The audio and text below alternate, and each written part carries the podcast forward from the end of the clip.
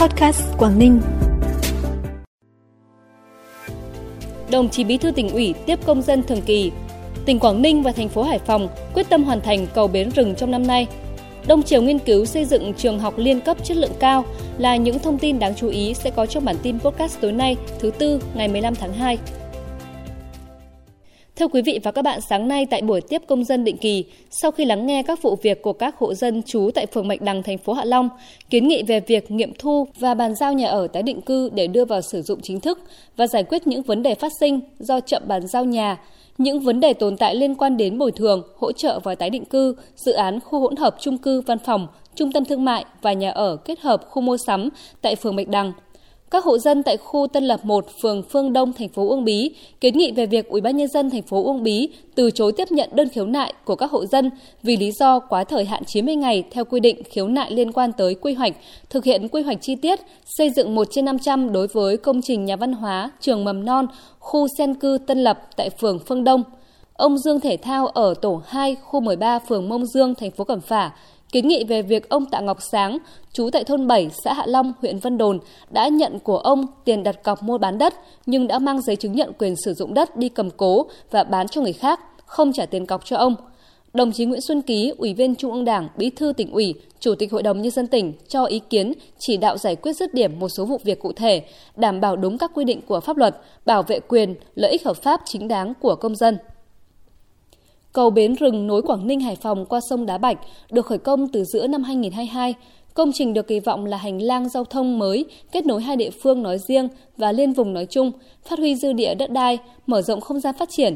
Để đảm bảo mục tiêu hoàn thành dự án trong năm 2023, sớm đưa vào khai thác, phát huy hiệu quả đầu tư, hiện các nhà thầu đang tập trung nhân lực đẩy nhanh tiến độ thi công đồng loạt các hạng mục. Đến nay, tiến độ thực hiện dự án đạt trên 30% khối lượng các hạng mục. Trong đó phía Quảng Ninh, các nhà thầu đã thi công xong hạng mục khoan nhồi của 13 trên 19 trụ cầu, hiện đang đẩy nhanh thi công cọc khoan nhồi còn lại và các hạng mục xà mũ và thân trụ. Riêng bờ phía thành phố Hải Phòng, do thiếu mặt bằng thi công, các hạng mục đang chậm, thành phố Hải Phòng đang khẩn trương khắc phục khó khăn, đẩy nhanh công tác chuẩn bị và tổ chức thi công đồng loạt, quyết tâm hoàn thành công trình trong năm 2023.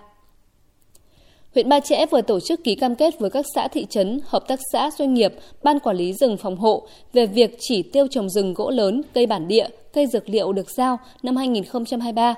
Năm nay huyện Ba Chẽ đặt mục tiêu trồng trên 940 ha rừng gỗ lớn và cây bản địa, trong đó có 420 ha lim lát rồi, 520 ha cây bản địa, quế, thông, sa mộc và 100 ha cây dược liệu trà hoa vàng, ba kích, cát sâm. Trên cơ sở đó, ngay từ đầu năm, huyện đã giao chỉ tiêu cụ thể cho từng đơn vị, đồng thời tăng cường công tác tuyên truyền về phát triển lâm nghiệp bền vững, thực hiện có hiệu quả các chính sách hỗ trợ trồng rừng gỗ lớn, trồng cây bản địa, cây dược liệu. Ngay trong những ngày đầu phát động Tết trồng cây Xuân Quý Mão 2023, huyện Tiên Yên đã trồng được hơn 19 hecta cây trồng các loại, tương đương trên 23.600 cây. Phấn đấu trong năm nay, diện tích trồng rừng gỗ lớn trên địa bàn huyện đạt trên 300 hecta. Đến thời điểm hiện nay, các chủ rừng đang tiến hành xử lý thực bì và chuẩn bị các điều kiện cây giống, vật tư để phục vụ trồng rừng khi đến thời vụ. Năm 2023, huyện Tiên Yên phấn đấu nâng độ che phủ rừng đạt 60%. Bản tin tiếp tục với những thông tin đáng chú ý khác. Theo báo cáo của Hội Nông dân tỉnh, tính từ đầu năm đến nay, Quỹ hỗ trợ nông dân tỉnh đã giải ngân được 4,3 tỷ đồng cho 43 hộ hội viên nông dân trên địa bàn tỉnh vay vốn thực hiện các dự án phát triển sản xuất. Những dự án này gồm nuôi cá vược thương phẩm tại phường Trương Vương, thành phố Uông Bí, nuôi lợn nái sinh sản tại xã Cổng Hòa, thành phố Cẩm Phả, thâm canh chế biến chè an toàn tại xã Quảng Long, huyện Hải Hà và trồng na an toàn tại xã Thống Nhất, thành phố Hạ Long. Dự kiến trong tháng 3, quỹ sẽ tiếp tục giải ngân cho 11 dự án phát triển sản xuất của hội viên nông dân toàn tỉnh với số tiền 5,6 tỷ đồng. Nhằm đáp ứng yêu cầu của sự phát triển, thị xã Đông Triều đang nghiên cứu xây dựng trường học liên cấp tiểu học, trung học cơ sở, trung học phổ thông chất lượng cao tại phường Kim Sơn. Đây là trường đào tạo giáo dục theo chương trình chuẩn của Bộ Giáo dục và Đào tạo và một số chương trình nâng cao, mục tiêu hướng đến chuẩn khu vực và quốc tế. Dự kiến quy mô của trường gồm 115 phòng học đáp ứng nhu cầu học tập của khoảng 4.500 học sinh, 30 phòng chức năng, khu nhà đa năng, sân vận động, bể bơi, ký túc xá, với diện tích 4,86 ha, vốn đầu tư khoảng 450 tỷ đồng. Hiện thị xã đang xây dựng quy hoạch. Lễ hội đền xã Tắc Xuân Quý Mão sẽ diễn ra vào ngày 19 và ngày 20 tháng 2 tại thành phố Móng Cái. Chương trình có phần lễ được tổ chức theo nghi thức truyền thống địa phương. Phần hội gồm biểu diễn nghệ thuật chào mừng và các trò chơi dân gian truyền thống như bịt mắt đập niêu, kéo co, đi cầu kiều, viết thư pháp. Bên cạnh ý nghĩa giáo dục truyền thống cho thế hệ trẻ, lễ hội đền xã Tắc cũng là một trong những sự kiện văn hóa đặc sắc, dự kiến sẽ thu hút đông đảo khách du lịch đến với thành phố Móng Cái. Từ ngày 9 đến ngày 14 tháng 2, Viettel Quảng Ninh đã tổ chức trao thưởng cho 4 khách hàng may mắn trúng giải nhất và giải nhì của chương trình săn iPhone 14 Pro Max mùa World Cup 2022. Trong quá trình trao thưởng tại Viettel Quảng Ninh, có một khách hàng trúng thưởng đã chuyển công tác vào tỉnh Bình Dương. Viettel Quảng Ninh cũng đã phối hợp với Viettel Bình Dương để trao thưởng tận tay khách hàng.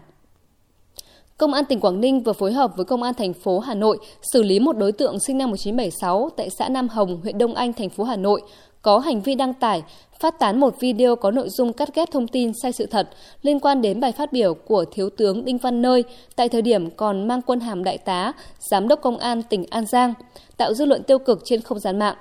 Qua đấu tranh mở rộng, phát hiện đối tượng này còn đăng tải một số bài viết có nội dung thiếu kiểm chứng liên quan đến lãnh đạo đảng, nhà nước.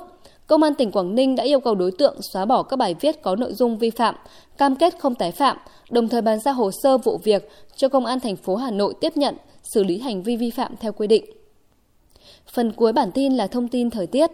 Trong đêm nay và ngày mai, tỉnh Quảng Ninh chịu ảnh hưởng của áp cao lạnh lục địa tăng cường, sau ổn định và suy yếu dần. Thời tiết các khu vực trong tỉnh phổ biến nhiều mây không mưa, trưa chiều giảm mây hứng nắng, trời rét, nhiệt độ giao động từ 12 đến 20 độ. Trân trọng cảm ơn quý vị và các bạn đã dành thời gian quan tâm kênh podcast Quảng Ninh. Xin kính chào tạm biệt và hẹn gặp lại.